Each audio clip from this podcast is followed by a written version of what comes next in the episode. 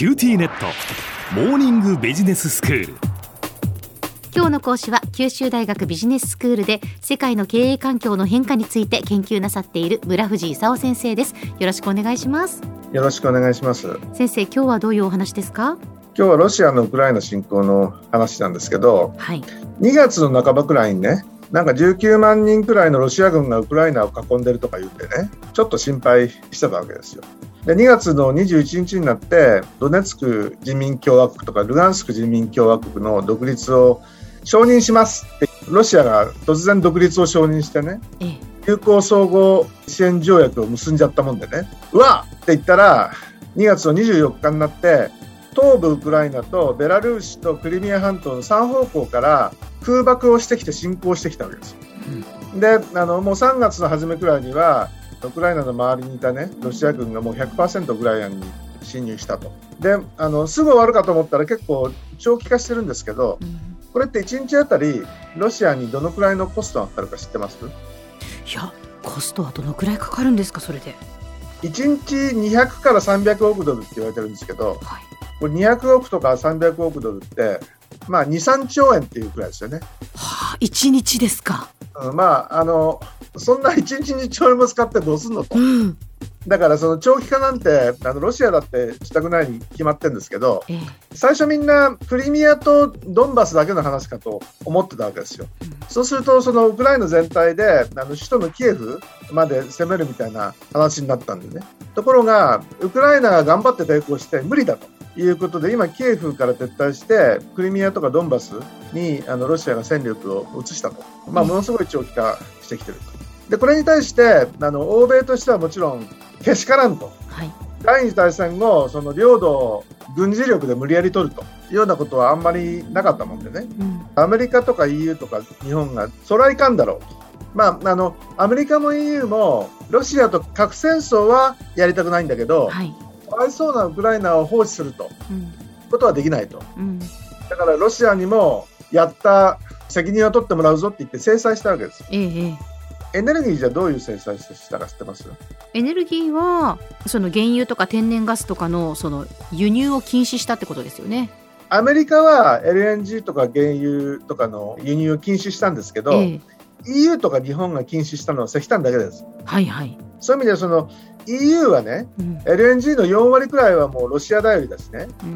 日本だって電力業界とかガス業界はサハリン2って言って三井物産とか三菱商事経由でサハリンからねロシアのガスを買ってるんでね、これないと困っちゃうわけです。で、そういう意味じゃ原油とか LNG を止めたのはアメリカだけでね、EU と日本はまだ買ってます。じゃあ武器はどうしてるか知ってます？武器は、日本はもちろんその、防弾チョッキということだったので武器を送っているわけではないですけど、EU からは武器も供給してるんじゃないですか、ウクライナに。最初はそのなんかいろいろな武器を供給したら戦争と見なすみたいなことをロシアは言うもんでね、ちょっとためらってたんですけど、あんまりひどいっていうんで、防衛的な武器だけね、最初供給を始めたんですよ、ロシアが攻めてくるやつを防衛するというようなもんだったんだけども、だんだんとそのけしからんっていう気持ちが強まってきてね、アメリカが今何提供してるかっていうとね、自爆無人機スイッチブレードなんていうその無人機が飛んでって飛行機に当たると爆破するとかね、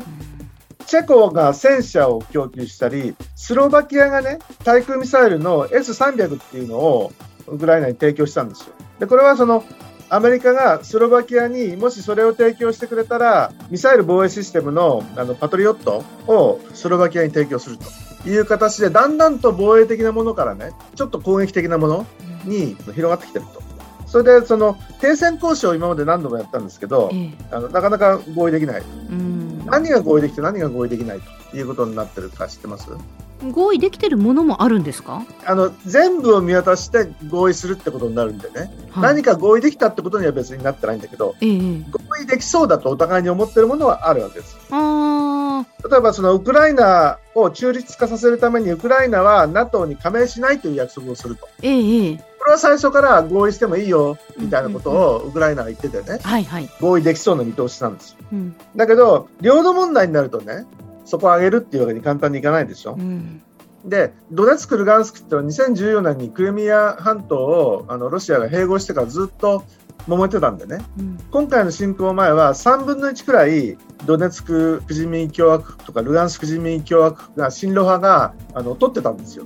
ところが今回の侵攻によってルガンスクの9割とかね、ドネツクの半分くらいはもうロシアの占領地域に今なってるわけですよ。それで停戦するときにね、ウクライナとしてはその侵攻前に戻せと。ところがそのロシアは今取ったところに国境を定めようと言うとするとね、これからの戦いでお互いの支配地域がどのくらい行ったり来たりするのかということで、お互いに必死で戦っていると。でちなみに最初ロシアのルーブルがね、ひどいことするなって言って売られてね、4割くらい価値が下がったんですよ、はい、ルーブルがものすごい下がるとね、ロシアが海外から輸入するものの価格が上がってインフレになるんでね、うん、ロシア国民が怒っちゃってね、もう戦争はすぐ止まるんじゃないかみたいな、ね、楽観的な見通しも一時あったんですよ。ところが気がつくともう大体元に戻っちゃってるんですね。どうしてですか？なんで戻っちゃってるかっていうと、ロシアの企業のエネルギー輸出みたいなものはね、アメリカの銀行のドル取引はアメリカの制裁でできなくなっちゃったけれども、中国の銀行とかね、別に規制されてないところに決済口座移しちゃえばね、輸出取引は継続できるしね、でそれでゲットしたドルを売ってルーブルを買うということで、またルーブルは戻ってきちゃうんです。それからそのルーブルをみんなが買うようにルーブル金利を引き上げたというようなこともあってね、結局ルーブルは元に戻っちゃったと、いうことで、とてつもないインフレに別になってるわけじゃないということなんですね、はい、では先生、今日のまとめをお願いします。ロシアとしてはドネツクルガンスクの独立を承認して条約を結んで、東部だけじゃなくてウクライナ全体に最初は侵攻したわけですけど、キエフ無理っていう話になってね、結局東部とかの南部で戦うという話になってきてる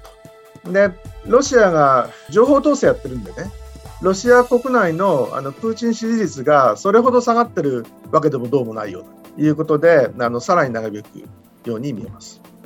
今日の講師は九州大学ビジネススクールで世界の経営環境の変化について研究なさっている村藤功先生でした。どうもありがとうございました。ありがとうございました。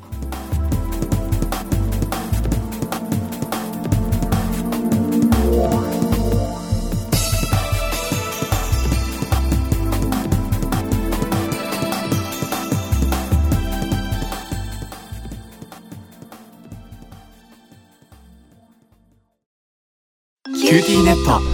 トお乗り換えのご案内です。毎月のスマホ代が高いと思われているお客様、キューティーモバイルにお乗り換えください。あなた乗り換えるわよ。お父さん早く乗り換えるなら今、格安スマホのキューティーモバイル。